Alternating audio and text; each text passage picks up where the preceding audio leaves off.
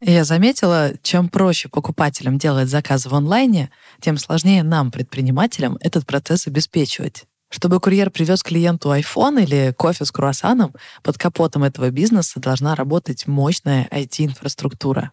Вот, например, такой кейс. Служба доставки продуктов из гипермаркета работала себе спокойненько, но во время пандемии количество ее заказов резко выросло, а с ним и сама компания. Что предлагает Selectel? Инфраструктуру, которая масштабируется вместе с ростом бизнеса и при этом не теряет скорость. Информация в базах данных обновляется мгновенно. В итоге бизнес вырос в три раза и работает без технических сбоев. Начать пользоваться услугами Selectel очень просто. У них есть подробные инструкции и круглосуточная техподдержка. И развернуть всю эту махину можно из одного окна браузера в интуитивно понятной панели управления. Переходите по ссылке в описании, оставляйте заявку на бесплатную консультацию и получайте бонусы. Их как раз хватит, чтобы вы могли бесплатно протестировать сервис.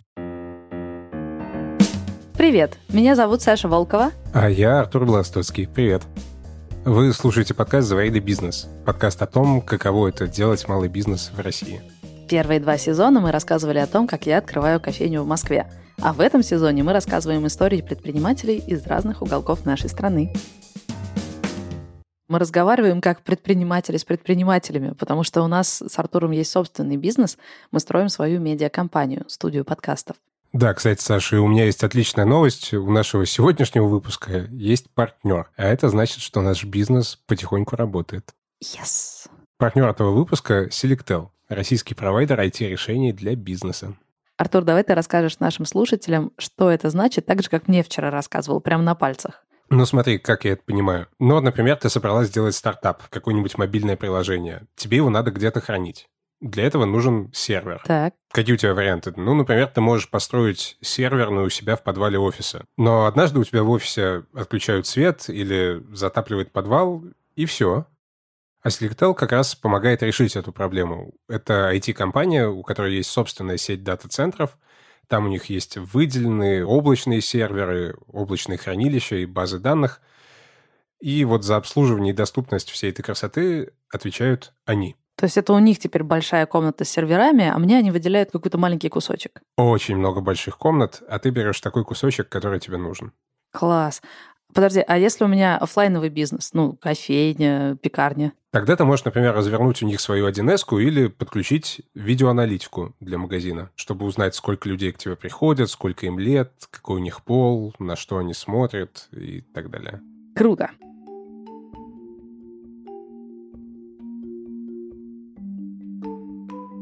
Сегодня у нас необычный выпуск. Обычно мы записываем наш подкаст так. Один из нас, обычно это Артур, кого я обманываю всегда, это Артур, берет интервью у героя, а потом мы вместе это слушаем и обсуждаем. А сегодня у нас все произойдет по-другому. Мы пригласили прямо к себе наших героинь и поговорим все вчетвером. И сегодня у нас в гостях Настя Береснева и Аня Цыплухина. Это девчонки, которые начали строить свой первый бизнес, когда им было по 18 лет. Это была кондитерская в Томске. 18 лет. Всем привет, меня зовут Настя Береснева, и у меня была кондитерская в городе Томский Эксо Бейкери. А сейчас я ведущая подкаста «Несладкий бизнес» и онлайн-предприниматель. Меня зовут Аня Цыплухина. Я соведущая Насти в подкасте «Несладкий бизнес», а также совладелица кондитерской, которую мы продали в начале марта. На момент, когда мы ее продавали в марте 2020 года, средний оборот э, за месяц был 600-700 тысяч рублей. Это порядка 300 заказов в месяц. 12 человек было в штате, 20 кофеин, куда мы поставляли десерты. И сколько вам заплатили за этот бизнес? 2 миллиона. Вау. А сколько вам было лет в этот момент? 22. Когда мне было 22, у меня не было двух миллионов. Расскажите, как вы познакомились? Мы познакомились на курорте в Испании, хотя мы из одного города, собственно. Был чартерный рейс, и как-то так сложилось случайно, что мы оказались в одном отеле. И я увидела Настю, она тогда еще была брюнетка, и она лежала на лежаке в темных очках, и я подумала, ну эта девочка точно не из России. Вообще, вообще по ней не скажешь. Такая вообще фифа лежит. А потом нас познакомили. И я такая, ого, и что, мы из одного города? И потом, когда мы вернулись обратно, мы не общались. Это было несколько месяцев, наверное, и потом так сложилось, что мы пошли на архитектурные курсы подготовки к поступлению в университет. Не сговариваясь. Не сговариваясь, да. Мы встретились уже на курсах, и потом мы вместе два года учились на этих курсах. И вместе поступили на один факультет, на архитектурный, в одну группу. Как вы стали замышлять общий бизнес? Я всю свою творческую энергию сублимировала в готовку. Я даже помню, что я помогала своей подруге, когда она такая, давай сделаем чизкейк ее подруге на день рождения. Ну, собственно, я делала весь чизкейк, она смотрела. И ты такая, просто отойди. А мне нравилось просто готовить. Я готовила все подряд каждый день. Настя в тот момент тоже готовила. У меня был небольшой бэкграунд работы в кондитерской, но на должности бариста еще в школе, когда я училась, я там работала, и я как-то видела эту кондитерскую немного изнанку, я загорелась идеей фикс, что мне нужно приготовить капкейки как кондитерской, потому что мне нужно было сделать подарок маме моего молодого человека на тот момент, и я купила uh-huh. какие-то коробки для этих капкейков, кондитерские мешки, насадку, сделала капкейки, и тогда, естественно, все попробовались, такие, тебе надо печь на заказ. И таких итераций было несколько, то есть я начала дарить своим друзьям подарки и как-то набивать руку. О, я помню на Хэллоуин. Да, на Хэллоуин я готовила. И я смотрела и думала, это шедевр. Это просто... Это был 2015 год. Уже были домашние кондитеры, но их было не так много. Если говорить про Томск и про какие-то кондитерские, там в целом не было еще красного бархата, там не было тех же капкейков. У нас в городе было буквально парочка домашних кондитеров, и мне многие говорили, начинай тоже печь, но это же страшно. Это же нужно взять деньги за какую-то свою работу, за еду, а вдруг человеку не понравится. Uh-huh. И так я тянула, наверное, месяца три. И потом на кухне у Ани на 4 14 февраля на первом курсе, это был 2016, наверное, год, мы решили приготовить подарки для своих парней тогда. Подарок на 14 февраля, mm. печеньки, украсить их шоколадом, какими-то посыпками. Мы вообще не знали, как эти посыпки делать, как делать этот айсинг, э, шоколад, что это топить. Мне кажется, у нас сгорел шоколад. Вообще получился какой-то трэш, но мы смотрели и думали, какая это красота. Да, печеньки в форме сердечек. И мы такие, ну, надо решаться. И я помню, вот мы сидели в универе за одной партой и решили создать Инстаграм. Давай просто создадим. Ага. Создали, не знали, как назвать. Артур, ничего не напоминает? Инстаграм создали, не знают, как назвать. Мы не знаем, как свою студию назвать. Да, давайте нам методику придумывания названий. Методика придумывания названия. Сначала тебя не пускают в ночной клуб. Меня не пустили в ночной клуб, потому что я забыла паспорт. Поехали ко мне домой. Девочки были у меня на кухне, я сидела... У меня была в одной руке бутылка пива «Бат», а в другой руке у меня была куриная нога, как сейчас помню. Так. И мы такие, ну надо придумать какое-то название, должно быть что-то креативное. И у нас была третья наша подружка, она такая, о, я придумала, хочу еще. И я такая, о, прикольное название, хочу еще. Она, да нет, я ягоды еще хочу, дай мне еще ягоды. Я такая, ну хорошо, но название-то прикольное, хочу еще. Оно такое звучное. Мы тут же накидали хэштегов, как мы будем все это обыгрывать. Первый логотип Аня нарисовала на листке бумаги акварелью, мы его отсканировали, поставили на аватарку, а потом я в фотошопе сделала из этого визитку. То есть это было настолько на коленке, я вот сейчас думаю, я бы сейчас уже так не смогла сделать, ну, имея какой-то там бэкграунд и так далее. Тогда это казалось, ну, конечно, нужно просто сделать все самим. И это было настолько правильно на самом деле. Мне кажется, вот этому нужно научиться уже чуть-чуть более опытным предпринимателям иногда уметь делать все на коленке, чтобы быстро запуститься. И мы загрузили туда 12 наших каких-то фотографий, десертов, которые мы просто когда-то приготовили, и начали подписываться на всех своих знакомых, при этом никому не говорили, что это мы готовим. Мы вообще очень боялись, что нас разоблачат, а вдруг кого-то не понравится, все будут говорить, что это они вот приготовили. Короче, какие они плохие. Сделали плохой продукт. И мы держали себя в тайне очень долго. Ну, мы выходили на какие-то офлайновые мероприятия, но в рамках Инстаграма мы вообще не показывали себя, наверное, полгода точно. Подождите, у вас был аккаунт кондитерской, но никто не знал, что это прям вот вы за да, этим. Да, да, да. Долгое время даже знакомые наши не знали. Они у нас заказывали, и они такие, «А, отдавали заказы мы лично, они такие, о, это что, ты? И я такая, блин, разоблачили. Я помню, что я даже адрес называла не своего дома, а соседнего дома. О, Господи. А чего вы боялись? Какого-то осуждения. Еще я чуть-чуть боялась, что я там работала до этого в кондитерской. И я думаю, блин, а что в этой кондитерской вот подумают, что я такая к ним пришла, всему научилась и ушла, хотя я там даже не готовила, я делала кофе. Но я подумала, они подумают, что мы конкуренты. Просто украла рецепт крабсбургера. Да, да, да, что я наверняка украл какие-нибудь карты или что-то. То есть Ссылочка. сейчас думаешь, бред вообще какой-то. Ну тогда оказалось, что это что-то очень критичное. Но потом мы вышли из тени. В целом ничего не изменилось. Хуже не стало.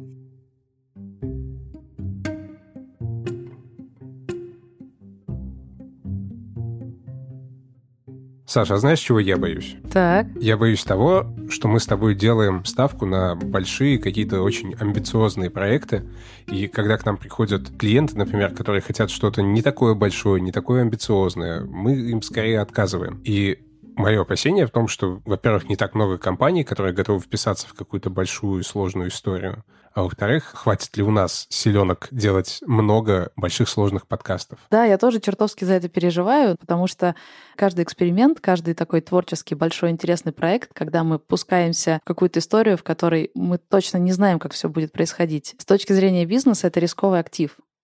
А сестра меня научила. Сестра, когда начала инвестировать на бирже, узнала о принципе диверсификации, когда ты собираешь портфель, что ты покупаешь на бирже, у тебя там должны быть консервативные инструменты, например, там облигации, фонды, и более рисковые активы, например, акции роста.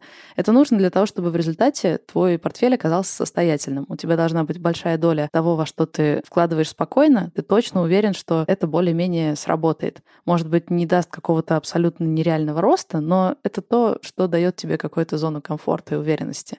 А есть место для экспериментов. И ты сам решаешь, чего у тебя в портфеле должно быть больше или меньше.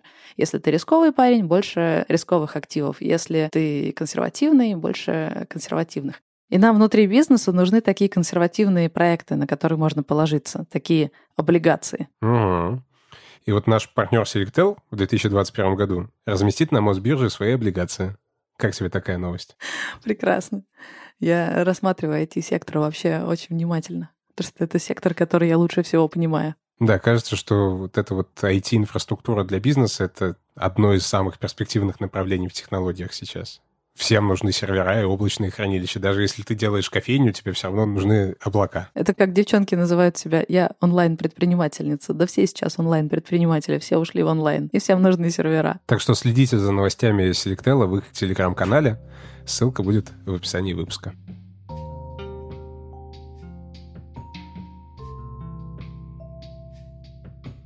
Девчонки, попробуйте вспомнить первые свои поставки, как у вас все было организовано. Сначала вы получаете заказ. Что это? Просто сообщение в директ в Инстаграме? Это было сообщение в директ в Инстаграме, причем ну, это такой бред. У нас даже не было распределения, кто на это сообщение будет отвечать. Ну, кто первый увидел, тот и ответил. Хорошо, получаете сообщение в директ, прочитали, ответили, поняли, сколько надо готовить, и дальше бегом в магазин? Да, примерно так это происходило. Мне кажется, что я в соседнем магазине около дома, я скупала все сливочное масло, всю продукцию, которая рядышком была. Я даже уверена, что если я зайду в этот магазин сейчас, они меня узнают, потому что я скупала у них потом все банки с сырным кремом, большие креметты. У нас есть такая сеть Ярче, и вот мне кажется, в Ярче под моим домом ограничения на покупку сахара ввели после того, как я начала там закупаться. Я вела заказы, у меня на шкафу висела распечатка А4, и я вот туда ручкой ага. вписывала заказики. Я тоже. То есть это было даже не Google таблица очень долгое время, даже не заметки на айфоне. Их было просто не так много, действительно, 5 заказов в неделю, их можно было тогда отследить. Но вот, наверное, сложности начались и какая-то плюс-минус автоматизация. Оптимизация. Оптимизация, да, у всех этих процессов началась, когда через полтора года, как мы начали готовить, у нас уже был полный завал по заказам. Ну, то есть мы готовили с Аней каждый день. Мы еще учились на научном отделении. Просыпались, доделаешь какой-то заказ, отдаешь его, едешь на учебу, возвращаешься домой и начинаешь дальше готовить. Заготовки там и так далее. Невероятно. Мы поняли, что как-то уже сложно, а не брать заказы ты не можешь. Блин, ну ты же что-то делаешь, это же покупают, ты не можешь не брать. И мы тогда нашли помощниц, они работали у себя дома. А где вы их нашли? Мы нашли просто страницы в Инстаграме и поняли, что наверняка им не хватает заказов. А если мы им будем отдавать заказы, мы будем процент с этих заказов брать. Видимо, наши конкуренты или даже не конкуренты, кто также готовил дома на заказ, Они не так быстро росли, мы им просто предложили, они согласились. Для них это даже интересно было. Как проводить собеседование на кондитера? Человек, который готовит что-то дома, пусть он принесет это на дегустацию. Также собеседование проводится. С капкейком. Не знаю, как у вас первое собеседование. У нас первое собеседование с коробкой капкейков. Ну, на полном серьезе приходит человек, мы с Настей дегустируем, такие, нет, ну нормально, пойдет.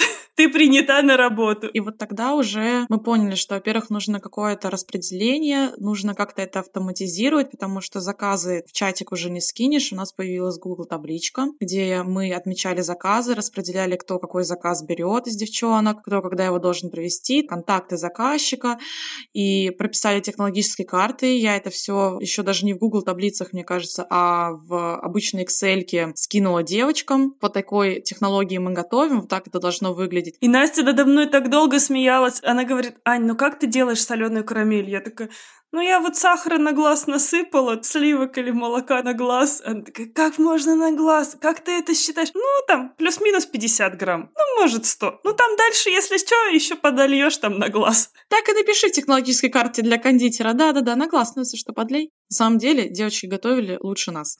Поэтому нас вообще все устраивало. Качество, мне кажется, у них было в плане оформления намного лучше. Ну, подожди, есть же причина, почему вы росли, а они нет. Ну, мне кажется, потому что у нас было шило в жопе. Я не знаю. Это основное качество предпринимателя.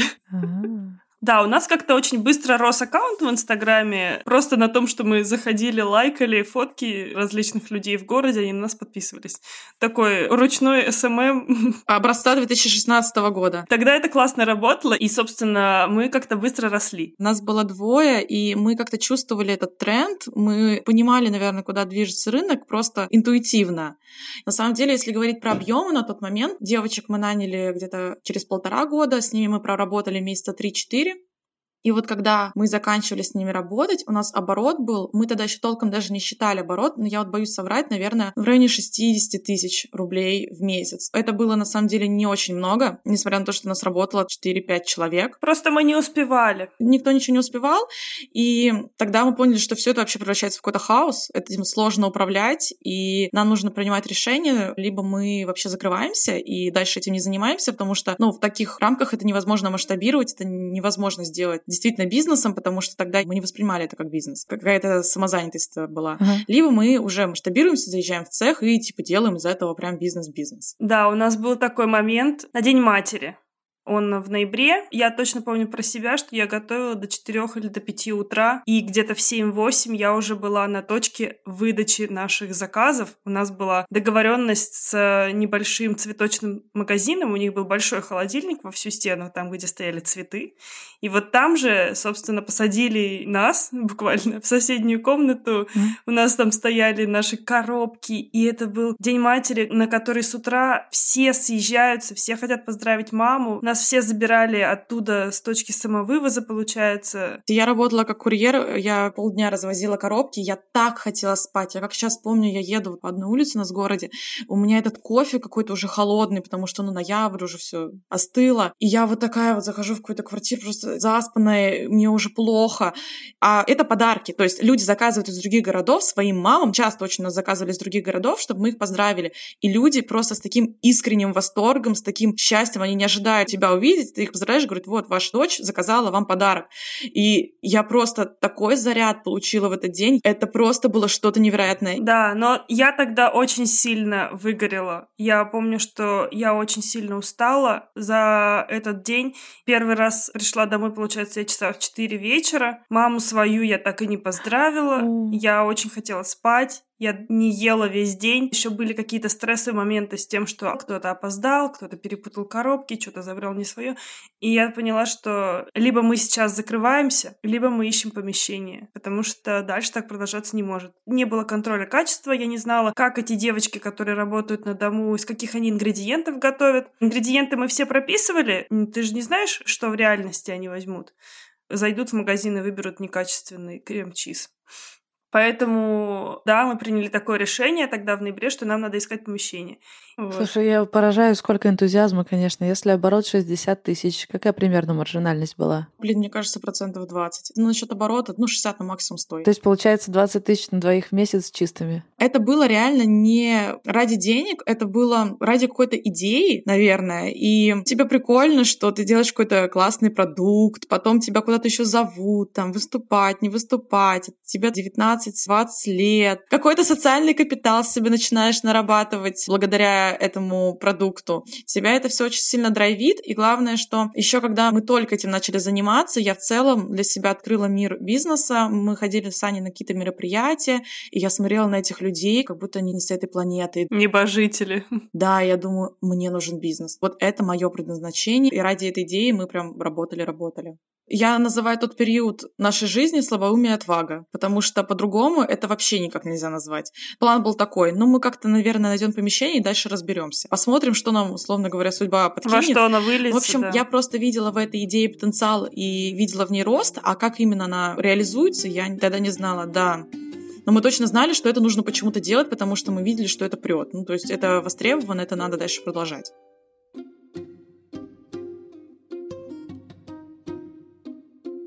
Первое предложение у нас было от какой-то кальянной наших знакомых. Это кальянная в подвале. Они такие, ну вот у нас тут кухня, мы пока готовить не собираемся, заезжайте. Мы так с Настей посмотрели, такие, нет, ну отдавать торты на детские дни рождения особенно из кальянной, что-то как-то не очень. Для меня это ужасно волнительный момент, как только появляются постоянные косты. Потому что ты можешь готовить у себя на кухне два капкейка для своего парня, можешь четыре для своего парня и еще для друзей, можешь взять немножко за это денег. И это делают очень многие. Ну и понятно, что это заканчивается ровно тогда, когда твои 24 часа в сутках заканчиваются и объем твоей кухни. Но как только ты арендуешь помещение, ты как будто переходишь в другую лигу. Тебе приходится признать, что ты предприниматель, потому что даже если ты не продашь ни одного капкейка, тебе все равно придется заплатить за аренду или зарплату. У вас были такие стрессы про это? Отчасти нам очень сильно повезло. После того, как мы посмотрели кальянную, прошло, наверное, недели две. Я уехала в отпуск, и мне в отпуске пишет просто в директ какой-то парень. Он мне пишет, привет, ты архитектор, у меня есть для тебя какое-то предложение, давай с тобой встретимся, пообщаемся. А у меня в шапке профиля стояло, что да, я учусь на архитектурном или что-то такое. Это был второй курс, я уже тогда понимала, что я не архитектор. Ну, то есть вот от слова совсем-совсем-совсем. Я понимаю, что он учредитель моей любимой кафешки в Томске. И я вот такая вот сижу, просто жду приезда своего в Томск, как я не знаю, как чего уже не хочу отдыхать в своем Таиланде, я хочу уже быстрее прилететь, потому что мне было интересно, что у него за предложение. Мы начинаем с ним общаться, оказывается, у них там есть какой-то проект, где им нужен архитектор, не архитектор. И я им говорю, вообще-то я так себе архитектор, вообще-то я торты делаю. Они такие, да, как интересно, слушай, а у нас тут есть помещение свободное, а ты не хочешь пойти посмотреть? Я такая, окей. Они выводят меня на улицу, мы заходим за дом, заходим в этот гараж, и там действительно обустроенный цех, где есть свободное место, такой прям закуточек, где можно, в принципе, работать. И они говорят, мы давно хотели свою кондитерку сделать, может быть, тебе будет интересно? Я просто офигела. Но для меня это было вообще просто что-то с чем-то. И я такая, ребят, ладно, окей, я подумаю. Я тогда отказалась. Потому что я послушала своих родителей, я послушала свое окружение, и мне сказали, Настя, тебе надо учиться, зачем тебе печь эти торты, это вообще какой-то бред. И вот год спустя, когда мы уже подумали о том, что было бы неплохо заехать в помещение, я им уже сама написала, и они такие, да, у нас до сих пор свободно, давай встретимся. Мы встретились с ними перед Новым годом один раз. Они говорят, ну все, давай после Нового года встретимся, еще раз какие-то моменты обсудим. Они просто попросили нас написать список оборудования, которое нам нужно. Для меня тогда даже список оборудования написать было проблемой, потому что я не знала, какое нам нужно оборудование. Я вообще не представляла, я такая, э, ну, бими. И, в общем, через две встречи они говорят, заезжайте в цех, мы берем на себя расходы по аренде и по коммуналке, мы будем иметь долю в вашем бизнесе. Просто готовьте вот вам три месяца на то, чтобы сделать 300 тысяч оборота. И я такая, офигеть. И мы просто заехали в цех в феврале и просто собрали все, что было дома на кухне, приехали туда. Это было перед 14 февраля, мы понимали, что это шанс сделать хорошие продажи. И мы просто начали готовить. Ну, то есть нам очень повезло, что вот эти вот постоянные расходы на цех и коммуналку были не на нас. Слушай, а вы бумаги с ними какие-то подписывали? Да, на самом деле у нас было такое соглашение. Я не знаю, честно, до сих пор. Имеет ли оно юридическую силу? Да, юридическую силу. силу. Мне кажется, в суд бы мы с ним не пошли. Но, условно говоря, на бумажке было написано, что у меня даже ИП на тот момент не было, что там гражданка Березнева Анастасия и так далее. И мы заключили какое-то соглашение, где было прописано, что в их зоне ответственности, что в нашей зоне ответственности. Ни разу мы за все это время не ссылались на это соглашение, не открывали его и так далее. Оно сто процентов где-то у меня лежит в моих бумажках. Но формальная договоренность на бумаге у нас была заключена. Тогда казалось мне, что это как-то обезопасит нас. Потому что, естественно, все очень сильно пугали, что вот все, вас сейчас кинут. Хотя э, кинуть могли, мне кажется, только мы их на тот момент. Только мы их могли кинуть, да. А не было страшно, тебе надо оборот с 60 до 300 разогнать за три месяца? Вот тогда я столкнулась как раз с вот этой ответственностью, с вот этим страхом, потому что, во-первых, мы понимали, что ну, мы сами там работать не можем, мы вообще-то еще учимся. Был момент, когда я сказала, ну все, мам, пап, я отчисляюсь, я больше не буду там учиться. Это вот было как раз, когда мы в цех переезжали, я не ходила на пары три недели. А я продолжала ходить. Ну, то есть, вы представляете, мы работаем в одном цехе, Аня уезжает на пары, а я как бы остаюсь. Мы тогда подумали, что, возможно, я буду иметь просто большую долю или что-то такое, так как я беру на себя больше ответственности. Но я такая увидела, что ну, она-то учится, ну, может быть, мне тоже стоит продолжить. Родители бы сказали, что Аня хорошо на тебя влияет. Ну, примерно так они и говорят. надо нанять людей. Людям нужно заплатить. Нужно еще самим на что-то как бы... Все равно у нас есть какая-то подушка безопасности в виде родителей, еще кого-то, но тем не менее мы не можем на их средства полностью существовать. И вот тогда меня накрыло. Вот, кажется, неделя две или три, может быть, даже месяц, я прямо заснуть не могла, потому что я думала, что у меня теперь какие-то люди работают, что у меня ответственность перед инвесторами, вот, я там должна сделать. Мы брали все заказы, просто все. Нам говорили, привезите через час. Десять минут назад должны были привезти, можно так, можно. Можно все было тогда. Мы сделали бы все, что угодно, потому что, ну, вот была цель сделать, и мы сделали. Я какой-то момент переборола страх вот этого найма. Мне кажется, за месяц я повзрослела просто на 5 лет, вот серьезно. То есть я заходила 19-20-летней девочкой, вышла просто через месяц уже предпринимателем со стажем как будто. Ну, то есть для меня это был огромный, огромный скачок вообще. Обалдеть. Но потом уже было все плюс-минус чуть попроще. Вот. Но сейчас зато у меня вообще нет никакого страха найма, страха там аренды, еще чего-то. То есть для меня это уже на раз-два такие решения принимать, там вписаться в какой-то бизнес. Тогда, конечно, было страшно очень сильно. Для меня было очень страшно работать с командой. Нам говорили, что первые ваши люди, вообще про них забудьте, они уйдут от вас через месяц. Это первая итерация. После них еще будет таких пять команд. Я такая, нет, мы же семья, мы же команда.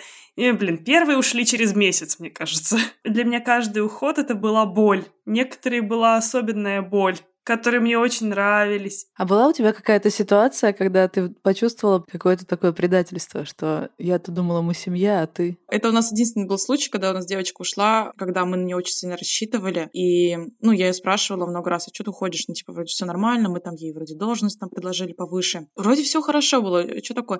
Да нет, там просто, просто, просто. Проходит, типа, две недели, она открывает свою кондитерскую. Не домашнюю кондитерскую, а в смысле прям кондитерскую. И я тогда офигела. Я просто вообще, я увидела, что она использует наши фотографии в своем профиле. Она явно готовила по нашим технологическим картам. Потом она начала поставлять в одно заведение чизкейки по технологическим картам, которые она для нас разрабатывала, за которые мы ей заплатили. Вот я не знаю, почему меня... Это единственный случай, который меня прям задел. Прям вот глубоко как-то. Я не понимала, почему нельзя было мне напрямую сказать, Настя, спасибо тебе за то, что я работала у вас полгода, все увидела, я хочу сделать что-то свое. А тут она так по-тихому ушла, и мне было это неприятно. Вот. У нас на самом деле не так было много трагичных каких-то уходов из команды, но они все абсолютно были для меня болезненные очень. Когда тебе человек вот это вот, Настя, нам нужно поговорить. Я думаю, я лучше тысячу расставаний с парнем перенесу, чем вот эти слова от кондитера, Настя, мне нужно поговорить. О. Для меня это было просто больнее, серьезно. Настя, а как ты приводила в порядок процессы? Я вот просто представляю, что у вас была какая-то Google таблица, куча разрозненных людей, которые на своих кухнях что-то готовят, а тут у вас открывается цех, вы нанимаете людей и начинаете работать. Технологички, себесы, вероятно, маржак. Я не знаю, каким волшебным образом, но когда я ребятам, нашим инвесторам показывала наши цифры, когда мы еще только-только договаривались, я говорю, ну, ребят, ну вот смотрите, у меня вот такая себестоимость, ну мы вот такую оценку сделали, они такие, да у вас типа вообще все правильно. Ну, типа, как вообще обычно в общепите? 35-40 у нас был фудкост, фот был 20, это 60. Аренда, я думаю, у нас было 10%, с коммуналкой это 70%. Ну и 10% это были курьеры, какая-то там логистика. Ну и 17 примерно процентов у нас выходило в итоге чистыми. Ну, 17-20. Ну, то есть в целом у нас вообще схема была вот прям как по книжке, как делать общепит. Вот она примерно такая у нас и вышла. Но тут хочется вообще опять сказать просто огромное спасибо нашим партнерам, которые у нас были, потому что у них уже был бизнес в общепите на тот момент, и у них был офигенный управляющий. Он меня обучил всему. Он мне показал, что такое управленческий учет, что такое финмодель, как все это считать, что такое ДДС, АПИУ, мы с ним сидели, и первые три месяца вот так вот вдвоем за одним ноутбуком, и он в табличку с движением денежных средств вносил каждую нашу циферку, которую я вела где-то там себя непонятно как. И табличка все считала, и он говорил, вот смотри, вот столько у нас вот прибыли в этом месяце. Я сижу, говорю, я устала. Он такой, почему ты устала? Говорю, потому-то. Он такой, хорошо, давай напишем регламент на это. Вот тебе нужно сделать это, это, это. И вот я шла, писала эти регламенты, писала эти скрипты, чек-листы и так далее. Он нам дал шаблон технологических карт, я сидела, все это заполняла полгода я вот этому всему училась. Я еще сходила на курсы по управленческому учету, где отдельно вот ДДС, ОПИ училась считать и вообще различать, чем отличаются эти формы. Через полгода я уже представляла вообще все, что происходит, и сейчас могу, у меня такое хобби есть, я иногда финмодели считаю.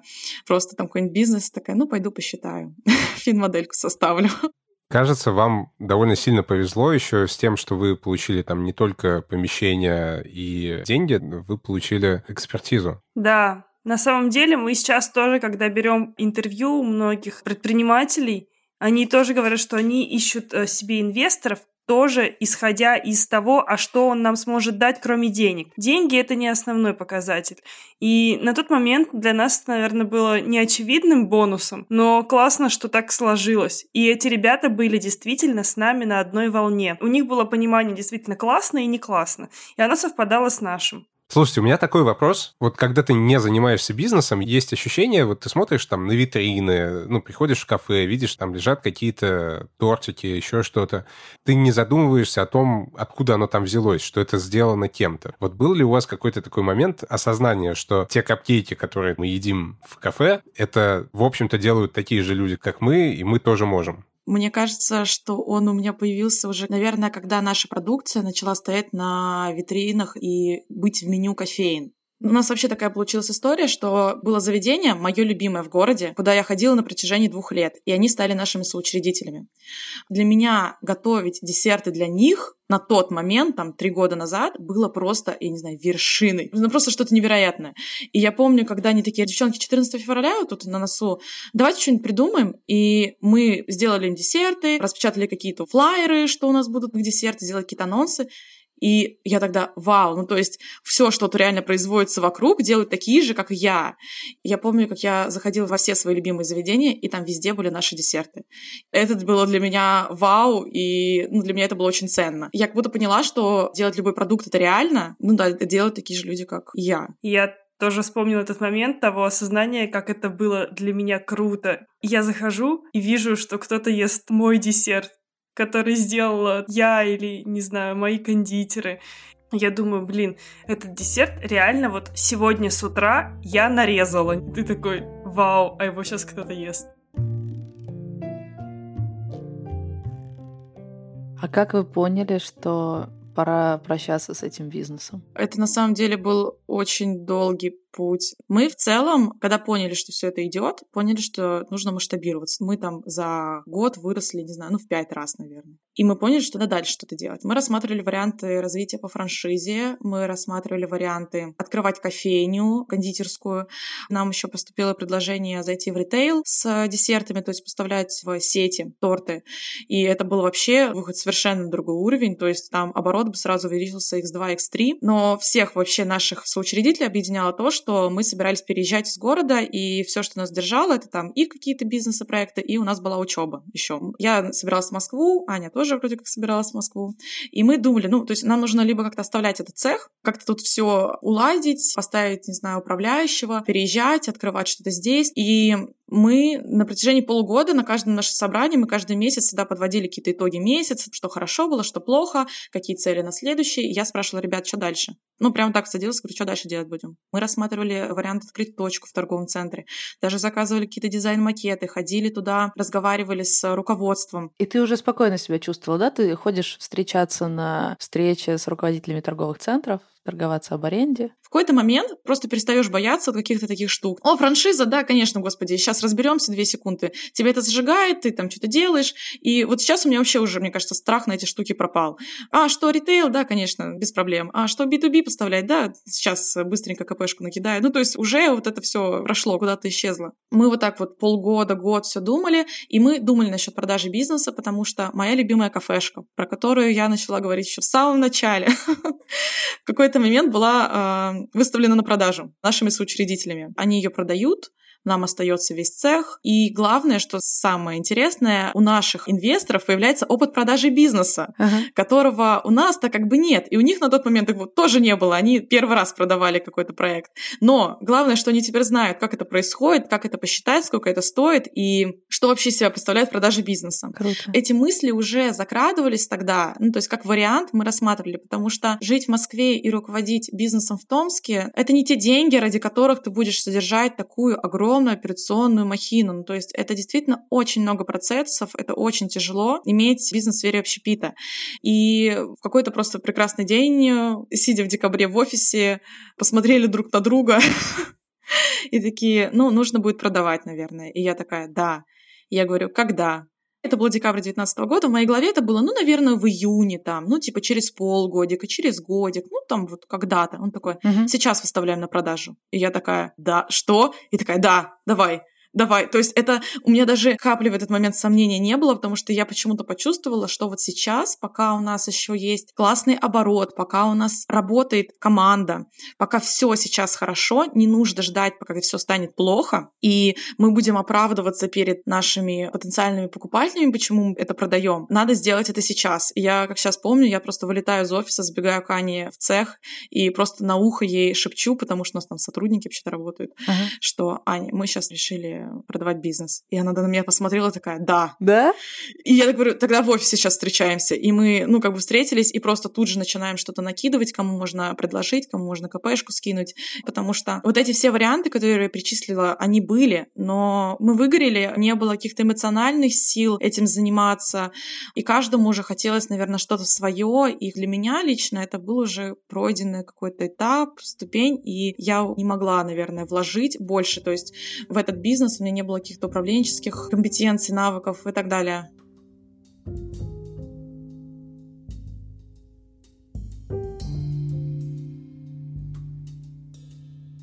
Наверное, надо еще сказать, что мы очень сильно эмоционально выиграли, и морально мы уже были готовы к продаже до этого. Я весной, за год до продажи, уехала в Екатеринбург на несколько дней на концерт и меня постоянно теребили звонками, сообщениями. Я была ответственна за свадьбы. А какой там торт? А какой здесь? А здесь оформление вот такое? А посмотри фотографию. А мы вот здесь добавили клубничку, а вот здесь нормально. И я постоянно была на связи 24 на 7. Я приехала, были мои родственники, я уходила каждый раз куда-нибудь в сторону и полчаса разговаривала со своим администратором из цеха. Я вернулась с того концерта, и я помню, что это как в фильмах, дурацких комедиях, комедиях, драмах главный герой сидит в ванной в обнимку с душем, плачет и поливает себя из душа. И я такая, я так не хочу обратно. Я так не хотела обратно в цех. И мне было самое обидное, даже не то, что мне не хотелось в этот цех, Самое обидное было осознание того, что тебе не хочется. То есть это твой бизнес, это как будто бы ты не любишь своего ребенка. То есть тебе просто обидно за то, что тебе обидно то, что тебе не нравится это и не хочется, потому что всегда же хотелось, а что сейчас-то случилось? Боже. Вот такое чувство было. Э, летом так получилось, я уехала на два месяца почти, Настя одна вела весь бизнес, Я помогала, ну так, дистанционно, там что-то с сайтом, возможно. Но в основном она ввела его полностью одна. И я приехала, это был август, я застала ее в жутком эмоциональном просто выгорании. Она взрывалась просто из-за каждой мелочи. Мы закрываемся, мы закрываемся, все. Просто до истерики. Все выбивало из колеи, просто все. Настя, а ты почему так накалилась к тому моменту? Аня сообщает мне о том, что ее не будет два месяца. Я немного офигеваю, потому что я немного этого не ожидала. Это был свадебный сезон. Я понимаю, что, ну, все, сейчас начнется как бы. Uh-huh. У нас было 100 тортов на три месяца свадебных. Ну, это много. Ну, то есть, учитывая, что свадьбы не каждый день, они по выходным. В один выходной по два, по три, по четыре заказа. Только свадьбами вы можете перекрыть сезонную просадку по обычным тортам. Ну, я тогда вот горела цифрами, типа, нам нужно сделать планы, как бы и все. Вот сейчас, спустя год, там, полтора, я понимаю, что это было настолько глупо, настолько тупо и просто неправильно, но тогда это казалось единственным правильным решением. Нужно фигачить. И вот после того, как Аня вернулась в августе, когда она меня застала действительно в таком состоянии, что мне от любого звонка мне просто становилось плохо. Я уже начала ходить к психотерапевту, и это мало уже тогда мне помогало. У меня даже почти нет фотографий с того периода, просто потому что я вообще не могла вот себя как-то воспринимать со стороны, я вообще была где-то внутри. И я поехала в Японию, и вот как Аня рассказывала сейчас про Екатеринбург, я стою на горе Фудзи и записываю Ане трехминутное голосовое сообщение о том, как я нанимаю кондитера-заготовщика и что ему нужно по пунктам показать, потому что у меня где-то есть на это инструкция, и где-то есть эти пункты, но Аня не знает где. И она не знает, какие вопросы я обычно задаю на собеседовании, ага. и я вот ей эту инструкцию, стоя на вот этой горе Фудзи, надиктовываю. И в тот момент я помню, вот, когда у тебя уже все стадии принятия, там, вот у меня прям принятие было, что ну просто ты должна это сделать, просто должна записать это голосовое. И, конечно, я не была так вовлечена в операционку, когда я была в отпуске, но даже там я не смогла, наверное, до конца отпустить вот это все. Это все можно очень осознанно проанализировать и понять, Настя, ну тебе нужно просто делегировать. Тогда мне казалось невозможным делегировать и невозможным все это отпустить, потому что как только ты вот чуть-чуть отпускаешь, все начинает разваливаться. Да, черт все начинают увольняться. Ну, просто реально все начинает разваливаться. И на советы каких-то своих знакомых, типа, да тебе нужно просто отдохнуть, тебе нужно просто расслабиться, тебе нужно просто отпустить ситуацию, тебе хочется подойти и ударить. Ну, вот серьезно. У меня прям наболело вот с того времени, потому что думаешь, ты не понимаешь. Вот у меня сейчас прорвало канализацию в цехе, я не могу отпустить эту ситуацию. Простите, но в 7 утра я должна собраться и ехать на производство, потому что я не могу отпустить эту ситуацию. И какие у вас были планы на этот счет? Вот когда вы закончите вуз и продадите бизнес, что будет дальше? Ну, во-первых, у нас был переезд в голове. Ну, то есть я точно знала, что я хочу ехать в Москву. Тогда еще не было ковида, были такие времена. И мы думали о том, что мы будем зимовать на Бали, что мы будем ездить по миру, и вообще все так будет вот это красиво. Да, мы с Настей планировали поехать сначала в одну страну, потом в другую, потом улететь на Бали. Какая-то у нас была общая мечта на эту тему.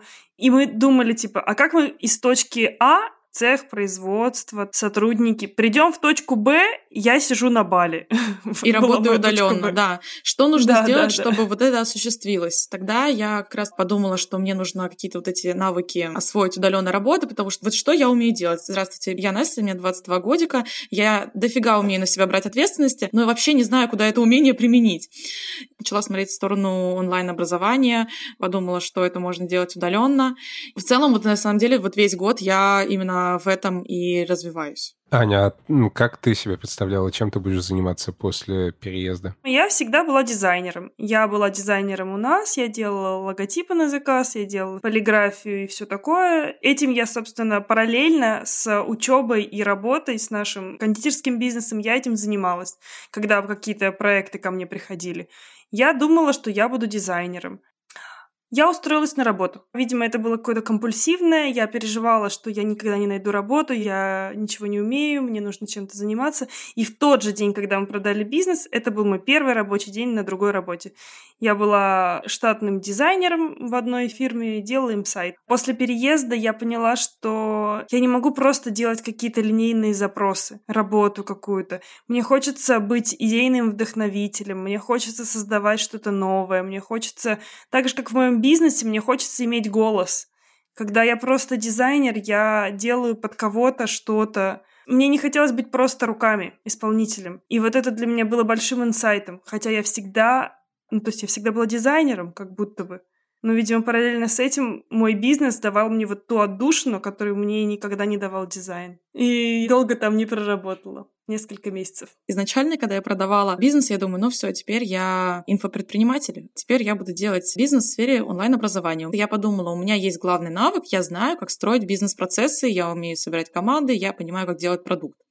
Но на самом деле, когда мы продали бизнес, если Аня вышла на следующий день на работу, я проснулась счастливым человеком. Разрешила себе не делать ничего. Вот сколько мне потребуется, вот столько я не буду ничего делать, потому что uh-huh. я очень была уставшая, и в целом я, правда, отдохнула. Потом начался диплом, и я параллельно делала какие-то вот проекты в сфере онлайн-образования, но я скорее набивала руку. Я обучилась таргетинговой рекламе, я обучилась воронкам продаж. То есть в целом, ну, очень много каких-то скиллов получила. Но я всегда считала, что я тот человек, который никогда в жизни не пойдет в найм. Потому что, ну, это вообще не про меня. Для меня мысль, что мне кто-то будет что-то говорить, она просто мне неестественна. Я не могу себя в этом контексте представить. Но потом случился переезд в Москву. И когда меня спрашивают, а что ты ожидала, когда ты приедешь? Я говорю, я ничего не ожидала. Я знала, что здесь меня что-то должно ждать. О. На самом деле, я познакомилась с огромным количеством офигенных людей, с которыми мы сейчас делаем проекты совместные в Москве, но меня в какой-то момент очень сильно какая-то тревога на меня напала, что я, конечно, что-то делаю, а деньги-то на счете заканчиваются. Я, конечно, бизнес продала, но там не такие большие суммы, что на них в Москве тут шиковать. И я решила найти работу. И вот для меня этот шаг, вот кому-то очень страшно уйти с работы и начать свой бизнес. Вот для меня было очень страшно принять то, что я могу работать на кого-то. У меня ужасные были скитания на этот счет. В итоге я пошла проектным менеджером в компанию в Like Center. Она занимается бизнес-образованием. Я до сих пор считаю, что это лучшее место, куда я могла пойти работать и понять, что найм это не мое. Потому что первые полтора месяца я очень воодушевленно так бегала там. Это вообще супер классная компания, тут столько про бизнес, мы тут учим бизнесу, а я была проектным менеджером основного курса, я прям супер такая заряженная бегала, а во второй, в третий месяц я поняла, что я не могу работать вообще ради чужих целей, я не могу, когда на меня скидывают задачи, все это для меня очень-очень сложно, я прямо не вывожу это эмоционально, я не вижу мотивации в такой работе. Но это дало мне большой опыт работы в компании, в большой. И как только я уволилась, на следующий день После моего рабочего дня мы начали запускать кондитерскую в Москве, как раз с партнерами, с которыми я познакомилась, вот когда только приехала. Но это такой тестовый вариант. Мы сейчас пробуем продукт, смотрим. Я уже совершенно с другим подходом приступаю к этому стартапу уже не так, наверное, самоотверженно, вот что прям все ставлю на него, как это было в первый раз. Мы потестили, вот сейчас к 8 марта будем опять запускать, посмотрим, что из этого выйдет. И вот параллельно я все-таки решила остаться в онлайн-образовании. А, сейчас учусь продюсированию в этом сфере, занимаюсь таргетинговой рекламой. То есть, по сути, я вообще кардинально сменила за этот год там сферу деятельности в каком-то плане. Она стала удаленной, так что я в любой момент могу улететь на Бали, который, как только его откроют. Единственное, что я не думала, что я так быстро опять смогу зайти в общепит. Я думала, что я больше никогда не буду работать в этой сфере, потому что я как-то разочаровалась в этом всем. Но когда ты знаешь уже, как что-то делать, ты как будто не можешь этого не делать, тебя опять к этому как-то возвращает. Есть такая штука, И я думаю, что этот проект, он будет уже других масштабов совершенно. Я уже смогу с этим опытом выстроить процессы так, чтобы не выгореть через э, полгода, лежать, реветь в подушку и говорить, зачем я в это все ввязалась. А, еще мы знаешь, чего еще не знаем, чем Аня сейчас занимается? Потому что ты рассказала, что ты пошла дизайном заниматься, не понравился начальник, и, видимо, ты скоро уволилась. А что потом? Ой, на самом деле я тоже кардинально сменила свою деятельность, потому что когда я изначально начинала заниматься подкастами, я, в принципе, не знала, как это можно дальше, куда это можно развить. Сейчас мы делаем наш подкаст, и когда мы его начинали делать полтора года назад, наверное, это был просто сайт-проект. Мы хотели когда-нибудь его в дальнейшем монетизировать или что-то с ним сделать, но мы не знали как, и это, в принципе, было просто отдушный какой-то. Просто нам хотелось пообщаться с предпринимателями, взять у них интервью, просто быть в тусовке, быть в контексте, и вот спустя год я поняла, что я хочу с нашим подкастом, в принципе, выйти на новый уровень. Ну, то есть мне хотелось сделать что-то либо хорошо, либо никак. У меня всегда такой был принцип. Я решила, что надо пробовать сделать хорошо, если не получится, ну, как пойдет. И оно как-то получилось. Люди начали сами мне писать, а что делать. И я начала просто помогать разным ребятам запускать их подкасты. Наверное, сейчас это называется продюсер.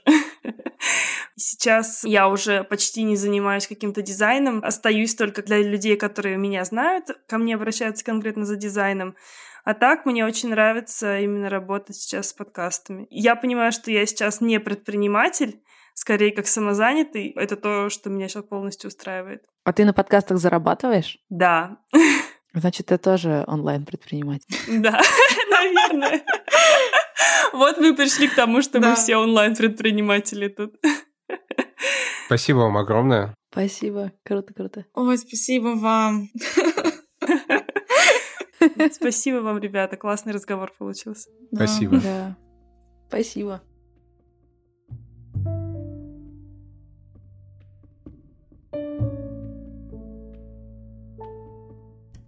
Слушай, у меня от этого интервью очень много эмоций и противоречивых чувств.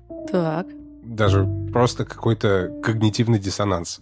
Потому что я смотрю на наших героинь, молодых, нет, очень молодых девчонок, а слышу я людей с пятилетним опытом в бизнесе, с взлетами, падениями, шишками – и очень сложно вот эти два образа уместить у себя в голове. У меня тоже поначалу такое было, особенно когда я слушала Настю. Она так дерзко рассказывает о том, что она прекрасно представляет себе все процессы в общепите, настолько четко, уверенно об этом говорит, что мне захотелось к ней на курсы записаться. Но потом, когда они рассказали, что у них происходит сейчас, я сразу такая, а, нет, все в порядке. Это все еще очень молодые девчонки, которые не знают, чем заниматься дальше. Понимаешь? Ну, потому что я помню себя в этот момент. У меня не было, конечно, такого пятилетнего опыта предпринимательства, когда я вышла из вуза. Но вот само это ощущение, когда вроде ты ощущаешь в себе кучу талантов, кучу возможностей, перед тобой открыт миллион дорог, но какую выбрать и что это за дороги, и что там дальше, совершенно непонятно. Настя прощупывает сразу много всего, диверсифицирует, а Аня нашла что-то интересное для себя и ощупывает, а что там можно еще делать, как я поняла. Она поняла, в какой отрасли, но что именно, тоже не вполне знает. И когда они рассказывают про опыт бизнеса, звучит прям абсолютно четкая уверенность, потому что они видели всю историю до конца. А когда они говорят про себя сейчас, они все еще в том моменте, когда ну, как все мы, наверное, смотришь в будущее и понятия не имеешь, что там будет дальше. А я вот слушал их и пытался понять, я им завидую или нет. Потому что, когда мне было 18 лет, я не помню, чтобы я задумывался о бизнесе. У меня были совершенно какие-то другие и весьма туманные планы на свою жизнь. И вот я сейчас думаю, а хотел бы я в 18 лет начать бизнес, и чтобы в 23 года уже его успешно продать, и к концу вуза думать, а куда мне двигаться дальше. Потому что у меня все было более-менее по рельсам. Я пошел учиться в вуз, занимался всякой фигней на первых курсах, на четвертом пошел работать, и с тех пор работаю в том или ином качестве. Сейчас работаю предпринимателем. Артур, а сколько тебе лет? Мне 27, кажется. Я не знаю, есть у тебя такое или нет. У меня в 27, да и в 30 такое еще было. Когда кажется, что это какое-то соревнование, и если ты раньше начал, то ты, в принципе, всех обогнал. Все нормальные люди сначала школа, потом вуз, потом долго пытаются, мыкаются, ищут как-то себя призвание, потом, глядишь, к 30 годам становятся более-менее крепкими профессионалами. Если тебе повезло, и ты хакнул эту систему, и ты построил бизнес в 18, ты как бы всех обогнал на 12 лет. Как будто это пробежка, и чем быстрее ты выполняешь вот эти поинты, тем лучше. Сейчас я, конечно, на это смотрю совсем по-другому. Если продолжать эту логику, то нифига себе. 18 свой бизнес, потом можно быстренько семью, потом ребенка, потом он уже вырос, и так уже к 40 годам можно отстреляться, и уже можно умирать. Ну почему умирать? Можно ракеты в космос запускать. Да нет, ну это не так работает. Во-первых, нет никакого набора, что ты должен прожить за жизнь. Набор, где ты везде должен поставить галочки или что? Или ты пятерку не получишь, типа, Типа у вас будет что-то вроде экзамена, или после смерти вы все такие выстроитесь в очередь с зачетками, там сидит Бог и проверяет так, так, так. А бизнес прогулял, зачета нет. Или как? Ну, в смысле, нет никакого набора штуковин, которые ты должен пережить за жизнь, и уж тем более нет никакого таймлайна. Единственное, что, кажется, имеет значение, это хорошо ли тебе сейчас. Предмет для зависти появляется, по-моему, тогда, когда ты сейчас чувствуешь себя не окей, а кто-то другой, вне зависимости от того, чем он занимается, что он уже пережил, сколько ему лет, чувствует себя окей. И ты думаешь, да елки-палки, Я тут страдаю, а люди живут счастливо. Счастье возможно, а у меня его нет. Вот дерьмо. Большая часть предпринимательства для меня было именно в том, чтобы расширить свои представления о том, что возможно. Мы вроде с родителями там в детстве или с учителями не оговаривали, где границы возможного, но у меня было какое-то представление об этом. Ну, визуально, как будто какая-то область, куда можно дернуться. Ну, типа, дворец с комнатой грязи нет, собственный остров нет, путешествие в Европу супер круто, но возможно. Вот как бы такая область возможного, да, она вот есть. И когда занимаешься предпринимательством, как будто она сильно расширяется. Я, конечно, сейчас не о деньгах, а просто представление о том, что в принципе может быть. Как, например, Настя, когда описывала, что она начала ходить по переговорам, и это было жутко страшно. А теперь для нее это обычная бытовуха. У меня в предпринимательстве было то же самое. Оказывается, можно пойти с кем-то договор подписать, можно взять на себя долгосрочные обязательства и не облажаться. Это окей. Можно рискнуть, и это часть жизни, это норма. Ну, короче, очень много нового возможного появляется в предпринимательстве. Но, может быть, я завидую тому, что можно было раньше расширить эту область возможного и раньше стать более счастливым человеком. Ну, это, знаешь, это такая штука, что по мере того, как ты растешь, тебе как будто бы постепенно становится можно больше всяких каких-то клевых штук. Да. В 14 лет получаешь паспорт, у тебя появляются какие-то новые права, какие-то новые обязанности. Потом тебе становится 18 лет, ты можешь покупать водку и сигареты, можешь получить водительские права. В общем, ты права как будто все приобретаешь, ну, не сразу, а постепенно. И мне где-то всегда подспудно казалось, что какое-то право предпринимательствовать или еще что-то, вот я его должен заработать как-то вот со временем. Ну, ну, типа, я слишком молод еще для этого или для этого. Так вот, сейчас, когда в 27 лет я начинаю делать свой первый бизнес, я начинаю думать о том, что, блин, чувак, а что так поздно-то? Может быть, надо было раньше? У меня есть какой-то образ будущего, которого я хочу для себя, для своей семьи, для детей. И я понимаю, что у меня времени на то, чтобы это будущее реализовать, у меня его просто с каждым годом становится все меньше, а изменения в жизни не, всегда поспевают за календарем. Я значительно старше тебя, но я еще даже не на середине жизни. Я вообще не понимаю, почему эта штука с «скорее-скорее э, успеть», она у людей до 30 в основном. Возможно, это гормональное. Да нет. Мне кажется, разгадка какая-то другая. Может быть, из-за того, что изначально задан какой-то темп. Ты же точно знаешь, что школу нужно закончить за 10 классов, или сколько там, 11. Я уже не помню, настолько давно это было. И ты точно знаешь, что если ты какой-то класс пройдешь два раза, опоздаешь на год, то это огромный факап. Это прям надо быть таким раздолбаем. Это надо быть прям наркоманом-алкоголиком, чтобы... Ну, у меня было такое представление в школе почему-то, что очень важно именно вот в эти сроки закончить школу. Потом обязательно в том же году поступить в ВУЗ. Если ты пропускаешь год, это просто трагедия, потому что все ушли далеко вперед, а ты только пыль глотаешь. У мальчишек у этого есть основания, да, окей, армия. А у девчонок та же самая штука, что реально беспокоишься, что, боже, не дай бог, у меня есть только одно лето, это один шанс. Вся моя жизнь от этого зависит. Вот эти три месяца, за них я должна поступить в какой-то вуз или все, жизнь закончена. Если я пропущу год, это просто я хуже всех, хуже всех. Потом ты заканчиваешь вуз, его тоже нужно закончить вместе со всеми, вовремя, нельзя пропускать года. И потом ты выходишь в жизнь и такой, наверное, та же логика должна действовать. Теперь до 30 я должен стать Илоном Маском. Если на год опоздаю, то все плохо. И пытаешься нащупать какие-то ориентиры. Про вуз тебе точно сказали, что это надо за 5 лет сделать а великим за какое время надо. И вот ты ищешь такой, смотришь по сторонам, типа, в каком возрасте там великими становятся, я точно не опаздываю. Мне вот в жизни ничто не намекало на то, что можно просто взять и бизнес открыть, как и тебе. Казалось, что это для каких-то совершенно других людей или для каких-то очень взрослых людей. Ну, знаешь, эти взрослые люди. Я была уверена, что когда мне будет 30, я буду ходить в длинном пальто и в шляпе, я буду такой дамой. И вот для такой дамы как раз подходит заниматься бизнесом. А до тех пор, пока шляпы нет, ну какой бизнес без шляпы? Это был седьмой выпуск третьего сезона нашего подкаста «The Varied Business». В гостях у нас были Анастасия Береснева и Аня Цплухина, соосновательница кондитерской XO Bakery. А еще с нами был наш партнер Selectel, провайдер IT-инфраструктуры для бизнеса. Подписывайтесь на нас в Apple подкастах, Google подкастах, CastBox, Яндекс.Музыке, Spotify, YouTube и других приложениях. Ставьте нам оценки и оставляйте отзывы. Это помогает другим людям узнать о нас. А еще постите отзывы в сторис Инстаграма и отмечайте нас на фото. Нам всегда приятно читать вас. И слушайте наш второй подкаст «Бизнес. Роботы. Мечты». Это такой маленький закрытый клуб предпринимателей, где мы говорим о том, как построить бизнес. Такой бизнес, который приносит деньги, славу и удовольствие. Клуб-то закрытый, но слушать можно. Так что слушайте нас в Apple подкастах, Google подкастах, CastBox, Яндекс.Музыке, Spotify и Ютубе. Ох ты ж! Пока! Пока-пока.